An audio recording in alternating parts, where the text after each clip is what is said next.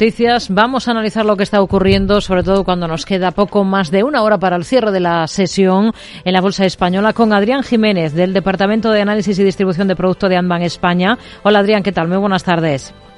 Hola, ¿qué tal, Bueno, tenemos absoluto protagonismo esta jornada para Celnex. 9,60% está repuntando a esta hora. Alcanza los 36,42 eh, euros en medio de esos rumores que hemos mencionado de que la firma estadounidense de telecomunicaciones American Tower y el fondo Brookfield podrían lanzar una OPA sobre la compañía española. ¿Ve factible una operación de este tipo en un momento en el que sabemos que sale el consejero delegado que ha liderado esa esa estrategia de crecimiento de la empresa de Celnex en los últimos años?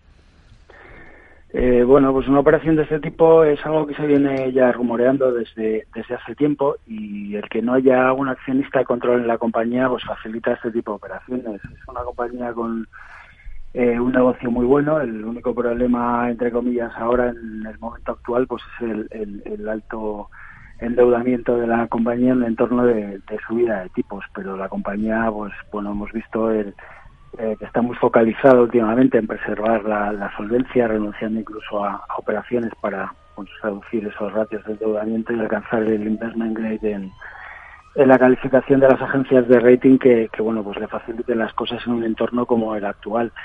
Eh, las partes implicadas, eh, bueno, ha salido la noticia en un medio un tanto, bueno, pues no muy especializado tampoco, eh, y lo único es pues, que las partes implicadas que, podrían haberlo desmentido han declinado hacer comentarios, o sea, eso igual pues puede, puede ser indicativo de que esto realmente va, va, va para adelante.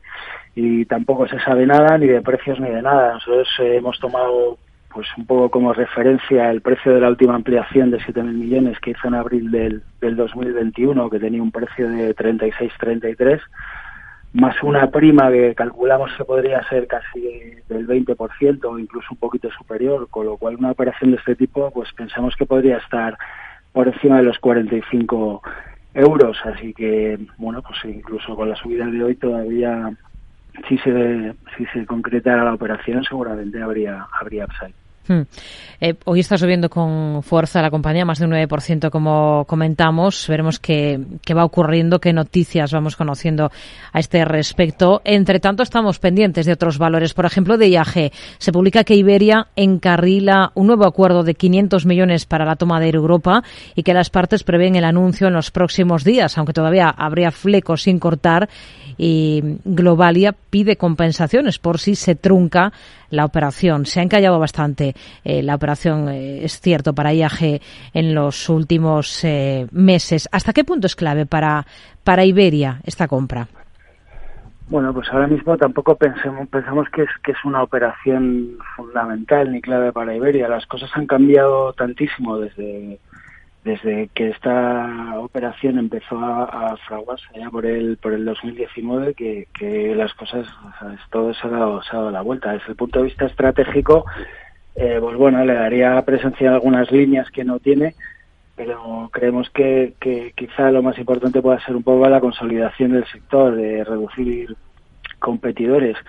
Pero como te decía que, que han cambiado tanto las cosas que ahora mismo ya pues eh, eh, por medio de una pandemia, el incremento de deuda de, Europa para, para salir del paso de, la pandemia, la subida de tipos de interés, hmm. pues ya no sabemos realmente si, si esto es, es interesante o, lo tiene que cerrar por los acuerdos que a los que se llegaron y es y este tener que tener que cerrar la operación.